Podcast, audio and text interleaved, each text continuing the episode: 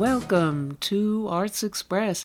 This is Prairie Miller, and on the show, those lights that are that are just shooting out from the Lincoln Memorial uh, along the reflecting pool. It, I look, it's like almost uh, extensions of Joe Biden's arms embracing America. It was a moment where the new president came to town and sort of convened the country in this moment of remembrance, uh, outstretching his arms. The 46th President of the United States putting his soul into his first address. He gave the kind of inaugural address our presidents used to give. As hopeful as the man delivering it. We saw the steely determination and compassion of President Joe Biden. What a great love story between Jill Biden and Joe Biden. And we haven't had a love story in the White House in four years. And no, that was not a Leni Riefenstahl moment gushing about the government, but rather a very new and different corporate media approach to covering hard news during this new Biden administration. And here to field questions regarding that somewhat surreal turn of events on our Arts Express hot seat this week is MSNBC chief legal correspondent and news correspondent host Ari Melber. Says Melber with regard to the emotional versus professional in covering news, quote, if we're covering ISIS, I don't know that I need to pretend that I have no feeling or reaction to ISIS. Indeed, I think that would be a little weird, a little ridiculous. Melber, as MSNBC's chief legal correspondent and analyst, will also discuss his coverage of the Trump impeachment proceedings regarding his perspective and approach, and as a First Amendment practicing lawyer, What's up with the corporate social media crackdown in progress against both the right and the left? Here's Ari Melber. Hey, Ari Melber here. Hi, good morning. Great to be with you. Now, you're covering the Trump impeachment proceedings. What can you say about that and your perspective and approach? I think that it's very serious when you have of violent insurrection against the government, whether it happened on the first or last day of someone's tenure. Uh, and we know these people were summoned to Washington by then President Trump, and we know he demanded they go march on the Capitol. So the, the evidence and the facts of this case are far narrower and clearer than many other impeachments or other types of trials. You know the insurrection happened. You know they were Trump's fans. You know to some degree in broad strokes, they were responding to Trump. So the only substantive question is did he knowingly and directly incite the violence we all saw, or is there some other argument, defense, or evidence that he talks this way, he pushed them, but he didn't really literally think they should attack officers and lead to deaths and literally hang his vice president. Uh, so on the substance, that's the narrow question. We also will cover, as with any trial, where the jurors headed. And right now, and it's such a political process, uh, you have some of these Senate jurors on the Republican side publicly uh, criticizing the trial. But it's still a dynamic process because if they were so sure it was going to go down in flames, maybe they would confidently just move on to other things. There seems to be an effort to publicly campaign against it to try to make sure that everyone's against it because if there was too much pressure on them to convict, they would be caught in a harder choice. So I think we have to be careful in not getting ahead of where it's at. We haven't even really started the trial part. And you also spent four years practicing First Amendment law. So, what would you say about the current uproar from both the right and the left regarding censorship sweeps on the social media platforms? I think censorship is an enduring problem in American life, uh, whether you define it narrowly by the government doing something against our speech and our rights, uh, which is where most First Amendment law resides, or more broadly, and what I think people are concerned about, even if it's not technically unconstitutional, which is what happens when powerful forces, sometimes more globally powerful in some ways than a government, um, make unilateral, unchecked decisions about about things, because it doesn't really matter whether you agree with the most recent decision. Um, that's just oh do i like or not like that speaker? Maybe is how some people look at it.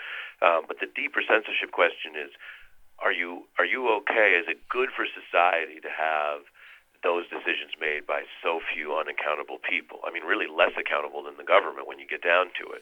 Uh, and so i would encourage folks not to think about it as um, do you hate Donald Trump's tweets or not? but in the long run, who should make these decisions and should they be unchecked? And if there is going to be a rule book, are they going to tell us what it is in advance? Because um, while there may be valid reasons to restrict, um, restrict, block, or, or, or even ban um, any any content encouraging violence, right? In the in the Trump case, um, they didn't do it before he lost the race. They didn't do it over the last four years, and there's very little evidence they would have done it had he won re-election. So, to the extent that what Twitter did was follow some other power and not apply their own rules, that I think is bad for having really free flowing speech, even if one agrees with some of those calls. And what are your thoughts about the reactions right now to the media that may be understandably elated personally about Trump's departure? But criticism that the enthusiasm has crossed the line from neutral professionalism into the personal, and a staffer who was just fired from the New York Times for what was considered an overenthusiastic reaction against Trump that was accused of crossing the line of professional journalistic neutrality? Um, well, I guess first I should ask do you know exactly what they said? Because I'm, I'm not sure I know that example. Well, it was on Twitter where this woman, she's an editor there, and she said, oh, great, he's gone. And, you know, they just felt that was not professional behavior for someone who works for the New York Times. Yeah, I think those are hard questions. I mean, number one, people have to be fair and objective in the work they do. So if you share too much other stuff, um, they may be worried that that undermines the perception of, of objectivity for their readers, which is a, a tough call. The way I look at it in the work we do, speaking for myself, because I obviously don't speak for the Times, would be we have to prove to the audience that we are fair in the journalism we're doing. And that's regardless of a personal feeling or value structure that, that anyone may have, or people that even work on my show may have that I don't even know necessarily what they might think about everything unless they choose to share it, which they don't have to. So, you know, to pick a to pick to pick a very extreme example outside the U.S., if we're covering ISIS, we might have strong feelings about ISIS they're murdering Americans and journalists, and they do horrific things. I don't know that I need to pretend that I have no feeling or reaction to ISIS, and indeed, I think that'd be a little weird, a little ridiculous. Um, but I certainly need to be careful that the, any feelings I may have don't infect the work I do, the reporting I do, the the fact checking. And if ISIS is doing quote unquote well in a battle, I better be able to report that accurately and not hate them so much that I can't tell the accurate story. Now, that may sound more extreme than even what we're dealing with here, but it's the same concept, which is how do you do your job? And I think what the Times or others may be dealing with is, oh, if people share these feelings, folks think, assume, or may be right to assume that that applies to the work they're doing. Hopefully it doesn't, right? The fact that you might see ISIS lose the battle and exhale and feel good about it shouldn't change your ability to count and fact check and do your job. And I think we have time for one more question. How do you go about channeling your two on air endeavors as a legal expert and covering the news? And do these two ever pose a challenge or conflict for you with one another? You know, that's a great question. I don't get asked that very often. I think that the overlap is a good lawyer can understand both sides and opposing ideas and evidence without feeling confused or angry, which can happen in the mind when you look at conflicting things. So a good lawyer, the lawyers that I learned from, were, were really able to do that and then also tell a story. And so I think some of that part of the brain is similar to what you aspire to do in, in journalistic storytelling. If there is a tension there, I think it's that um, while, while we want to be fair, we just discussed that, when you're anchoring a story, you can make all sorts of judgments about how much credence to give something. So in one one story you may cover both sides really deeply, and another you may say, here's the story, here's their defense in fairness or rebuttal, but we're not playing a ton of that rebuttal. We need to move on because here's why, and that's a that's an editorial choice.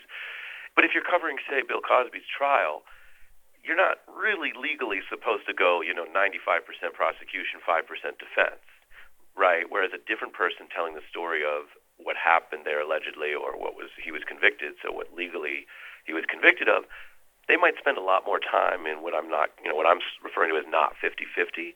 And I think that can be tricky because people might look at you as a legal reporter or whatever and think, well, wait a minute, why are you giving so much credence, so much time to that? And I think that's I understand where those questions come from. But when I cover trials and those kind of things, you know, that's a little different than the normal, normal, just general news. Mm. Okay, well, thank you so much, Ari Melber, for calling into our show. Thanks, Perry. And next up on Arts Express. Can we just talk? Can we just talk? Talk about where we're going before we get lost. Let me thoughts. Can't get where we are without knowing. I've never felt like this before. I apologize if I'm moving too far. Can we just talk?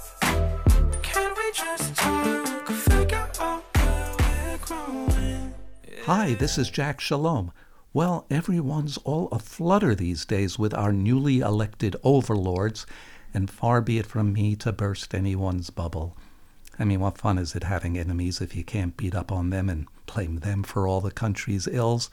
Of course, our unelected overlords still continue apace, but today I want to talk about a different level of reality that remains largely unspoken. So, excuse me, but the one incontrovertible fact about life in these United States, regardless of who is ruling, is this. The standard of living that we enjoy in the U.S., again, regardless of who holds office, is built on the misery, torture, destruction, exploitation, and killing of millions of people around the world. That simple fact is really the centerpiece of our daily existence. It's a fairly impossible fact to live with. You may have even felt a little friction rising in your body as you listened to these words. I apologize. How could we wake up every morning and function with that on our shoulders? Now, this is not going to be a political rant. Instead, what I'm curious about here is how do people psychically cope with such knowledge? And so I am here to bring you the official Arts Express Child's Garden of Denial, which is simply a catalog of 10 various strategies used to cope with this central fact of our existence. And it's my contention that the style of denial a person chooses determines whether one is a conservative, fascist, neoliberal, liberal, socialist, communist, anarcho feminist, libertarian, pacifist, etc., or combination thereof. And yes, certainly vice versa is true as well. One's political stance determines one's denial technique. In this little fireside chat, I will catalog 10 varieties of attempting to cope via denial. So, without further ado, the Arts Express Child's Garden of Denial. Let's start off with one of the cruder strategies outright rejection. Misery, torture, destruction, exploitation, and killing of millions of people around the world? You're lying. No one's dying, at least not to make my life better. Of course, in an internet age where we're flooded with information, it is a bit harder to deny outright the fact of these atrocities occurring. So the alternate there is well, even if it is happening, those people are better off on the whole. They should be grateful we brought them democracy, civilization, and honey mustard Pringles. Well, that's a pretty crude denial strategy, and it's really becoming less and less acceptable and really won't allow you to make it through a Hollywood cocktail party. So, more sophisticated denials have evolved. Now, here's a denial I call life is a game. Well, it's unfortunate, yes, sad. People die, bad things happen, but that's life. Life is a game, and in any game, there are winners and losers, and the losers haven't done enough to become winners. This is what life is, unfortunately. No one said that life is fair. Who knows, maybe tomorrow the whole thing will be turned around and you'll be on top and I'll be on the ground. I doubt it, but who knows? Crazier things have happened. Meanwhile, who told you to stop licking my boots? Then there's the family is everything denial. Life is hard enough as it is. I can't worry about others. I can't change the world. Right now, I can only worry about myself and my family. Justin, would you get your sister's head out of the washing machine? So don't be talking to me about people starving halfway around the world. I don't even know if the Chinese restaurant delivers today. And number four, here's a favorite of liberals the as the world turns denial. Things will turn out all right in the end. The world is evolving slowly in the right direction. The arc of the moral universe is long, but it bends toward justice. Patience. Wake me up when everything is better.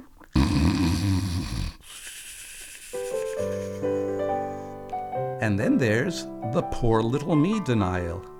Oh, yes, there is so much injustice in the world, but the world is so big, and I am so small, and oh la la, little me, I do not have the power to change things. I will now roll myself up into a little ball and make myself even smaller and more inconspicuous. Hey, and here's one form of denial I'm going to call the I'm on the case denial.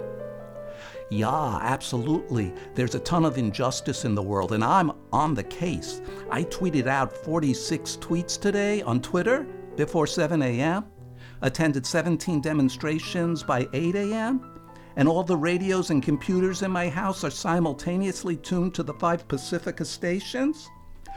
Free the WBAI LSB 24! Then there's the not my department denial. Uh, what do I think about what's happening? Oh, I'm, I'm not a political person. Uh, what do I think about drone strikes? Uh, I told you I'm not a political person. Uh, what do I think about racism? Look, I told you I'm not a political person, and if you keep bothering me, I'm going to call the cops on you. Next is the pretty please denial, also known as the Mr. Rogers Wonderful Day in the Neighborhood denial. It's true the world can be an upsetting place, but only if we were kinder and more civil to one another and asked our politicians for our needs more courteously, the world's problems could be solved. Jair Bolsonaro, President Duterte, Bibi Netanyahu, and neo Nazis of the world, won't you be my neighbor. Then there's what I call the beard stroker denial, and despite the name, either gender can participate. Yes, the world situation is quite terrible. What is to be done? Well, if we study long enough and deeply enough to try to understand, then we can change things. As soon as I finish reading the 95 volumes of Marx and the 452 volumes of Lenin here on my nightstand, I'll be ready to take on the revolution. But first, comrades, I hope you have read and digested my thousand page pamphlet denouncing your 500 page pamphlet denouncing my 2,000 page pamphlet, so that we may then, and only then, proceed further. And last but not least, number 10 finally, the artiste denial. Nobody can live and function with the knowledge of our own complicity in such cruelty. I got it. I'm a creative person. I'll write a blog post about styles of denial and then record it for the radio. This is Jack Shalom for Arts Express with host Prairie Miller here to remind you that denial is not just a river in Egypt.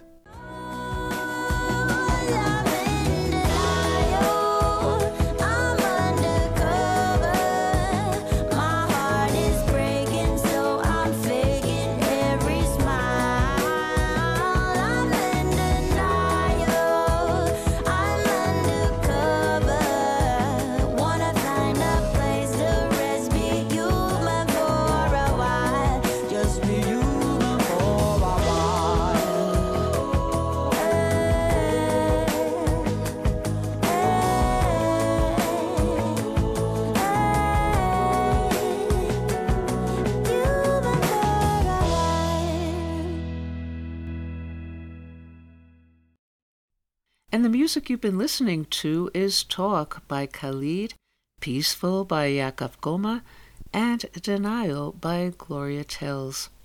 And coming up next on the show, in our continued coverage of the current Black Renaissance in film, joining us on Arts Express are the co directors of Antebellum, Gerard Bush and Christopher Renz, in which a black activist author, played by Janelle Monáe, finds herself transported into captivity as a plantation slave on the eve of the U.S. Civil War.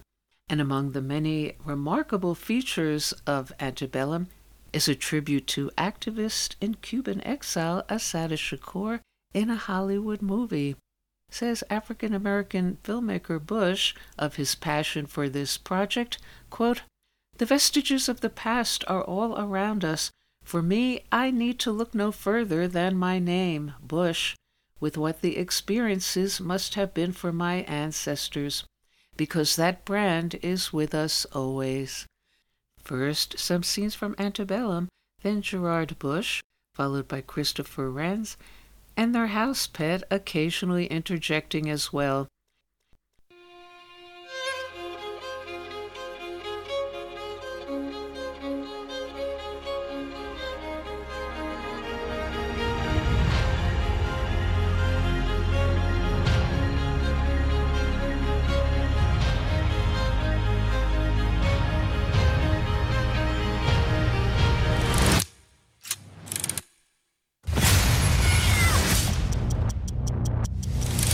Sapphires are here to fulfill your every need. Wherever you were before, that's over. That's over. You are my only way out of here. We must choose our moment wisely.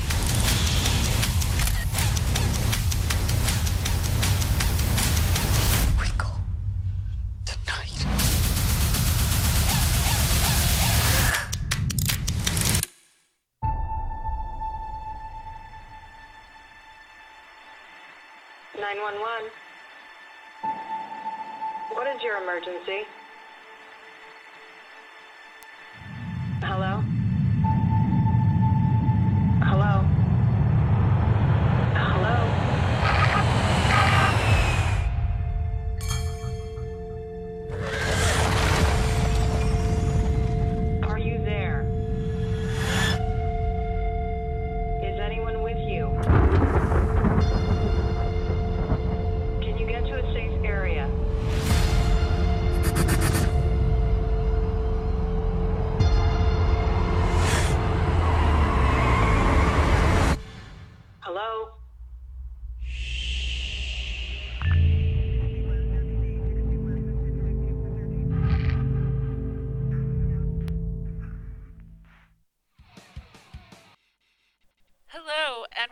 Our show. Uh, well, thank you for having us. Yep. Okay. Now, how do you feel your film is critical during the present moment in time in this country, with both racism and the Capitol Hill insurrection crisis converging, though you could not have anticipated the latter while making the movie? Um, this is Gerard. Uh, I would say that you know it, it, there's there's a mixed feeling about it because obviously we would like to see the country in a better place in the middle of a global pandemic than where we're at. But unfortunately, when we started writing the film in uh, what was it 2018, um, we could have predicted that we were headed down this road. The the word antebellum, as defined by Webster's, is the period before a civil war, uh, specifically the American Civil War. And the question that we were posing to the audience is it's up to us as a country to decide whether that this antebellum version is of the past or indicates uh, the period that we're on the brink of the new American Civil War. Now, have you heard reactions from Janelle Monáe about being part of this story and these characters? What it felt to her personally to play these characters? You know, J- Janelle, for for Janelle, the, the the process and being a part of the project, she was really motivated by ancestry um, and the overwhelming um, feeling that this was a project that she should align herself with. Um, and so it was a part of, of our job in collaboration to make sure that we delivered uh, on the script as as difficult um, and as challenging as some of those moments may be, but to deliver them on the screen. We had that responsibility to all of our uh, artists that, that joined this journey with us. Now, you've said that one important inspiration for your film is, quote, we need to stop living in the past. We need to stop lying to ourselves about the past. Please elaborate. I think that we have been in a situation where um, we have gone out of our way to protect a very specific segment of white America from the truth. Black America and Brown America has always known the truth. But in even in Hollywood, how over so many years the industry went out of its way uh, to present a certain image of what America is or was to the American public. Um, you need look no further than Gone with the Wind or any John Wayne film. Uh, there's this idea about um, the great white savior and what America was and, and, and what it is. And it's simply not true. It's, it's a lie. And until we can get to this place where we can tell ourselves the truth about the fact that the country was built on the backs of stolen uh, bodies and free forced labor, um, it starts with that. And when we can have that conversation and really look at it for what it is, then perhaps we have some hope of getting to a place where we can have real unity and, and understanding and reconciliation. But until then, we just find ourselves uh, in this, this state of limbo of deja vu or Groundhog's Day, where we continue to just repeat the same issues and problems over and over and over because we're not confronting the truth. This is Christopher. I would just add to that um, that we see that there's uh, an attempt at softening our history and and making it more palatable for everyone. This can be seen in you know in in textbooks for children calling enslaved people workers who came from Africa. It can even be seen by Bill Barr likening wearing a mask to slavery, which is just insane. But it speaks to, you know, an attempt to soften this history, and it also speaks to the lack of, of education that, that we receive as a nation as to what our real history is. And it's a, and it, and it, and it's a, it's not benign um, it's a it's a very deliberate and calculated um, whitewashing and miseducating of the American public. Now, I understand there's a really interesting story behind how the idea for this film came about. Please tell the listeners. Well, uh, shortly after, well, shortly before moving to Los Angeles, um, I had experienced um, a series of really unfortunate events uh, in terms of, of family members suddenly passing. Uh, and my father died, uh, and I was having some some real issues with just my feelings about that, uh, and I had a really disturbing nightmare. And in that nightmare, I witnessed this woman, Eden, um, who we see in the film, and it felt like she was so desperate to reach help that she was communicating with me across dimensions. Uh, and so when I got up from the nightmare, which was three o'clock in the morning, I woke, wrote down all of the finer points. And the next day, Christopher and I discussed it. Uh, and then that's when we put pen to paper and wrote the short story, understanding that the short story we, we did not necessarily or at all uh, intend on making that into a film. Uh, it was we just we have tremendous respect for the written word, and and we had been writing for publications in the past, and we thought, okay, well, this will be uh, a really interesting contribution to the political conversation. Uh, and then we connected with Zev Foreman, who eventually became the lead producer on the film. Uh, and that's when we wrote the script that would eventually become Antebellum. And aside from your nightmare, why did you decide to make your protagonist a woman? Well, uh, because we believe, I believe in staying true to the source material. Um, and the and the, the nightmare was delivered to me with Eden. The, she was the character. She was the person that was having this experience. And so um, the truth is the easiest thing to remember. And I, I just wanted to stick to what I knew and what I I could remember about all of the details of that nightmare. It felt authentic and real and what I needed to do that we had a responsibility to however this art was seeded that we stay true to that source material which put that nightmare. Now, at one point, your protagonist, Veronica, quotes Assata Shakur. Why was it important to you to include that inspirational quote?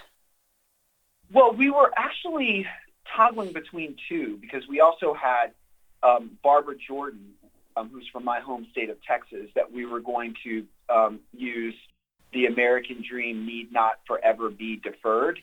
Um, and then we landed on Shakur because it made perfect sense in metaphor about um, the change that it, it is us that have to make that decision to to unchain ourselves, to stop ignoring the truth.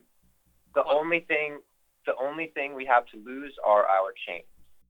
And please explain your inclusion of the William Faulkner opening quote The past is never dead, it's not even past. Uh, that quote really uh, defines the film um, because, again, we find ourselves.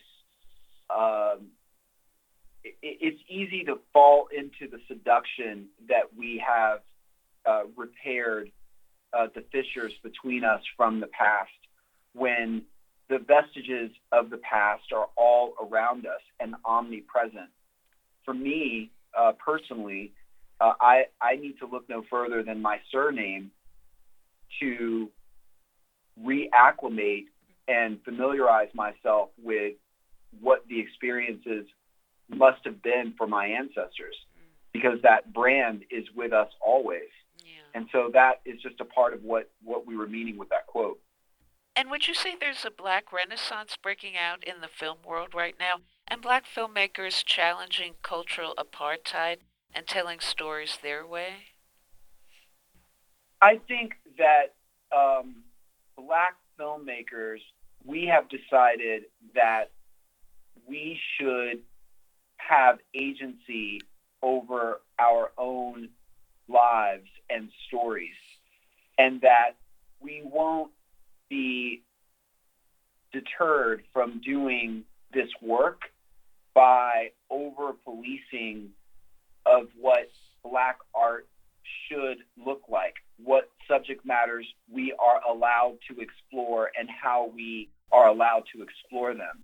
We have given ourselves permission to do that. And I think that that is a catalyst point for what may very well feel like a black renaissance in filmmaking. It is just a determination by a collective of storytellers to say, I actually am in charge of and have full agency over my own stories and how I tell them and when. And this is truly amazing that this is your first film ever. This is really accomplished. Are you working on anything next? Yes, and uh, we are working on our next film with Lionsgate, which we also wrote called Rapture. Um, we are moving into pre-production imminently, and all we can say about that film is that it's about the weaponization of religion and the sudden disappearance of millions of people around the globe. We also wrote a television show called Inkwell that we just sold to HBO, HBO Max, uh, that we're really excited about. And we're excited about that partnership with HBO Max because they are uh, so supportive of who we are as storytellers and wanting to get Inkwell to the small screen in the way that we envision. Mm. And what do you hope to say to audiences with this excursion into the past and the history of slave brutality?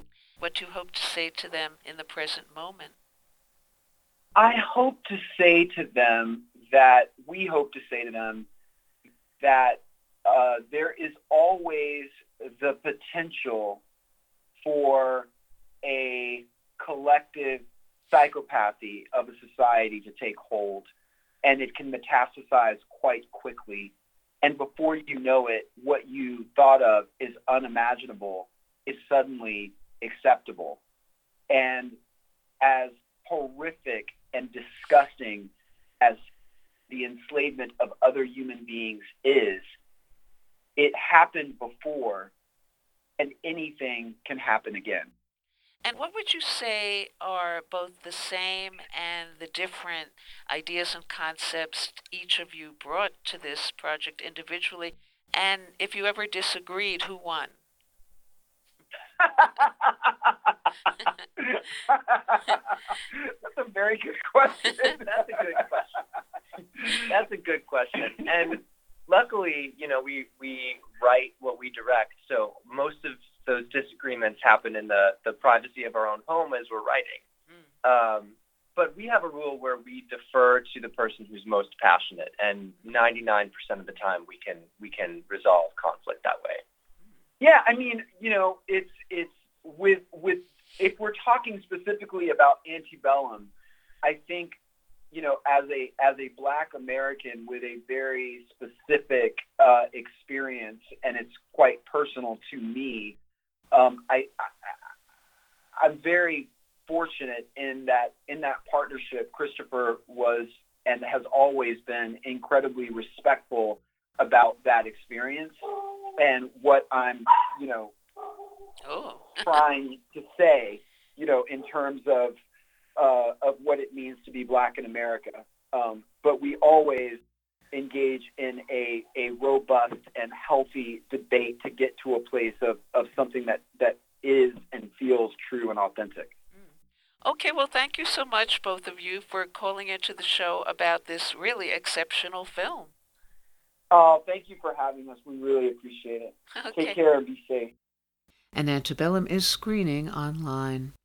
And now we take the Arts Express over to the Sundance Film Festival for a double speak.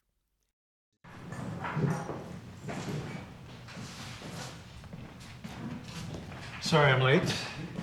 Last minute. How are you? Good to see you. Emma? All right, so, thank you all for having me back.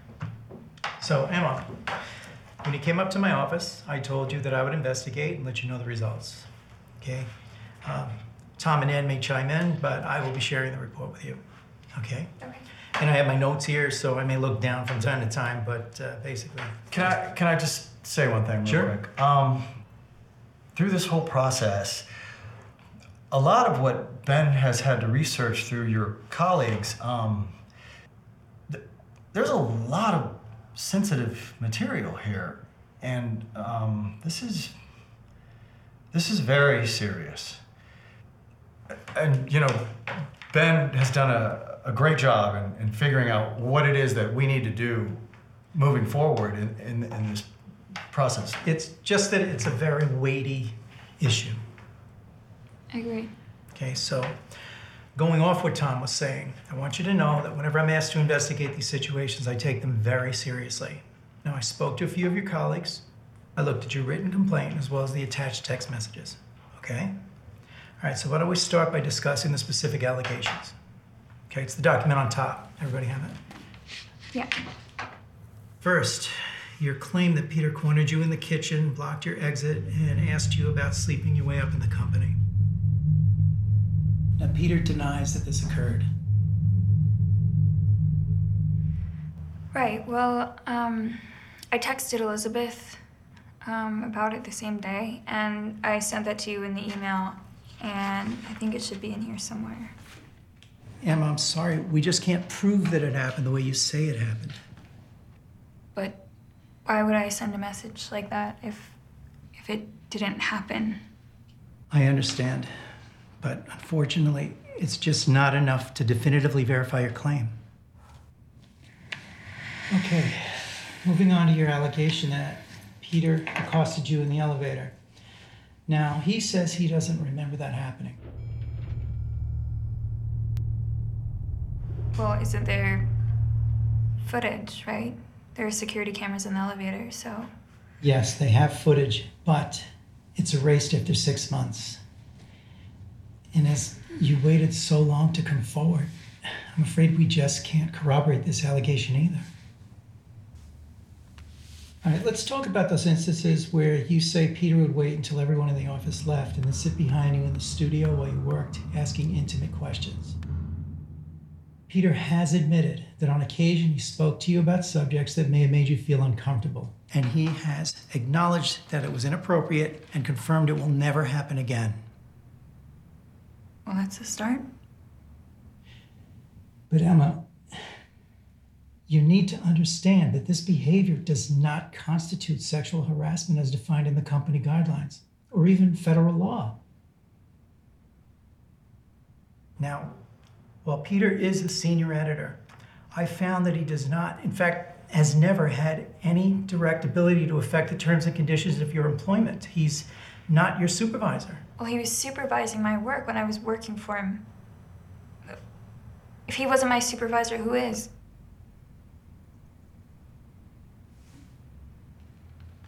Emma, as office manager, I'm always your supervisor, regardless of who you're working with on a day to day basis. Okay. Next, the timing of the complaint.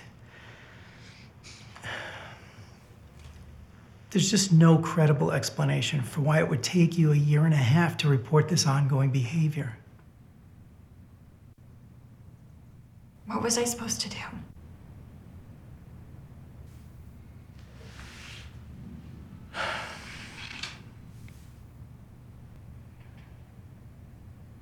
I'm sorry. I should have reported it earlier.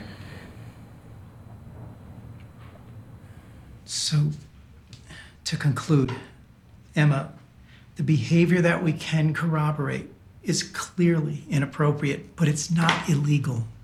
So, I'm making the following recommendation to Tom and Ann. Peter should be instructed to avoid any communication that would have the potential of making you feel uncomfortable. And the company will make every effort so that you will not have to work with Peter again in the future.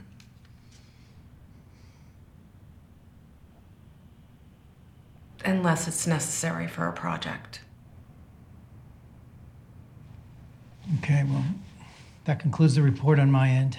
Do you have any questions, Emma?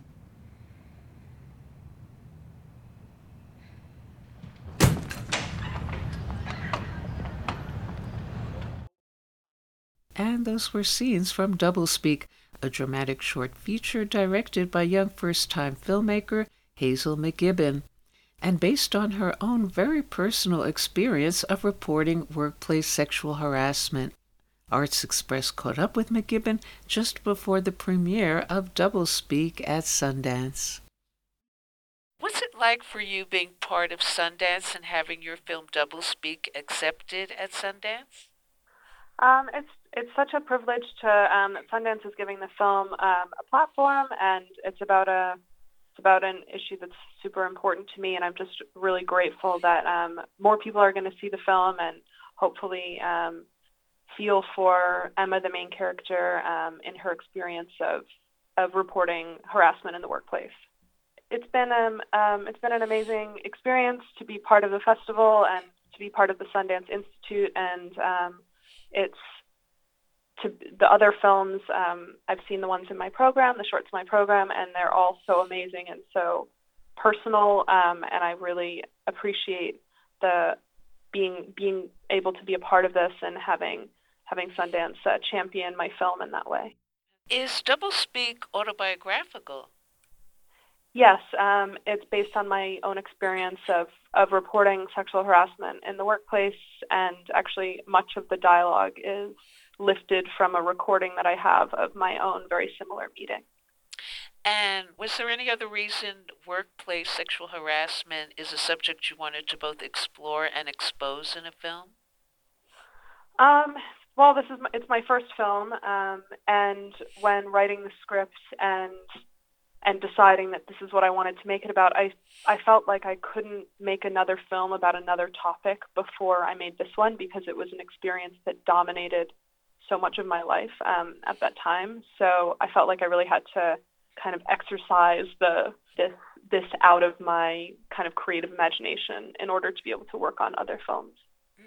Now, one disturbing but not surprising element in your film is the lack of female support and protest for this victim.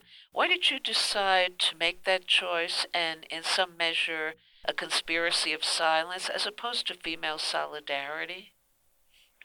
Um, well, because that was it, that was what my experience was of it, um, mm. and I felt like the the betrayal to me more than the men in the room. Um, not not believing me or believing Emma, the the character in the film. Um, it was harder to swallow the fact that a woman in a position of power would not support, um, and that was interesting to me. Like why? Um, I wanted to kind of delve into the the reasons behind that and sort of the gray area that exists in reporting sexual harassment. And what are your thoughts about this, the absence of female solidarity in such uh, situations? well, like I said, it was it was tough for me to personally swallow, and I hope that um, I hope that we're moving towards. Um, well, I just think I think most women have experienced that, so then have experienced harassment in some form. So then, when they're in positions of power, to not support other women um, is a bit difficult to me. But there's also it's where it's it's hard to put somebody else before yourself. I think in in that situation maybe and um, I hope that that's changing and it's becoming more acceptable to stand up to other to stand up for other women and support other women um, at maybe the expense of your own um, professional relationships. And do you think that could be a problem as well for women in power politically, that they would tend possibly to side more with men who have engaged them in having power than with women?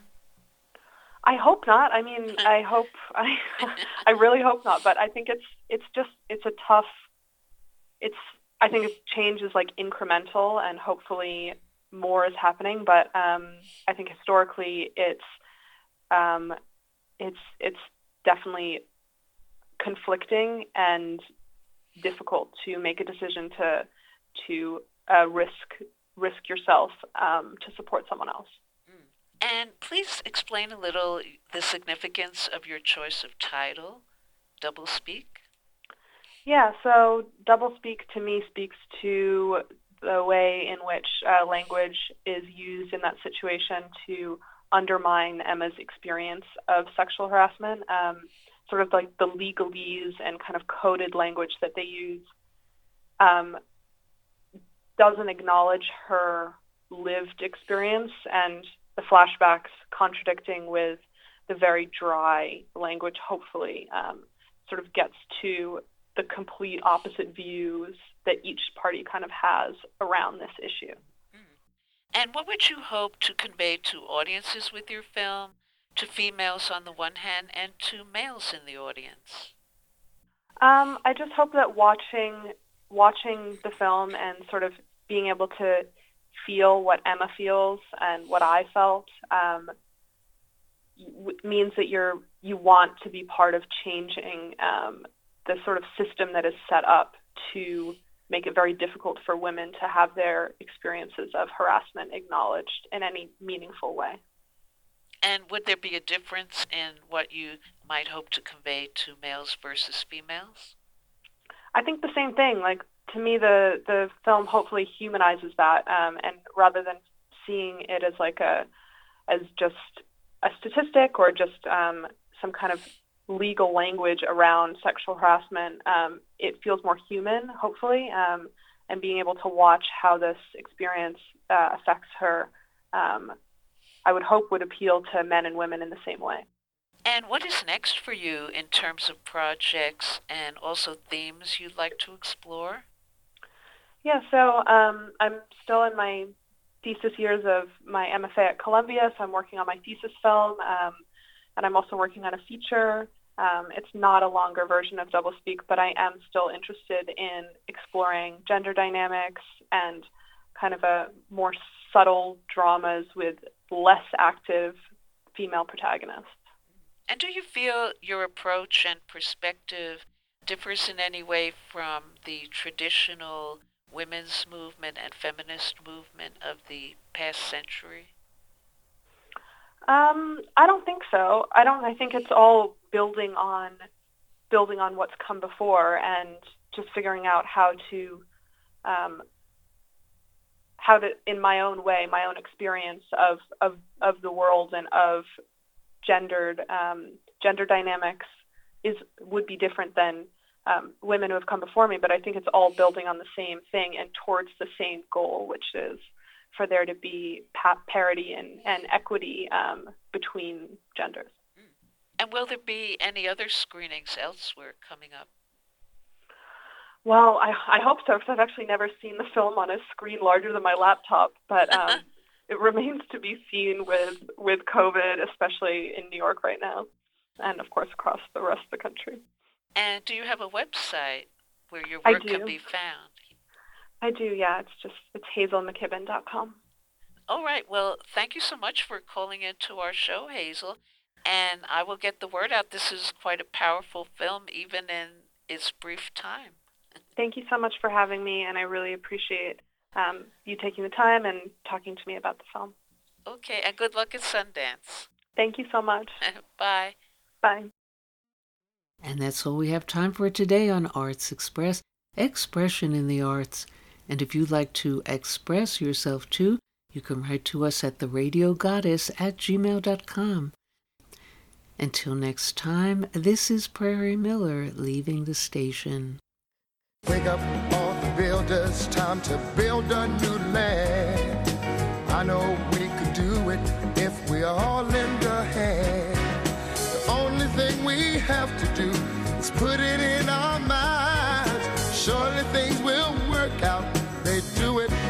time. The world won't get no better if we just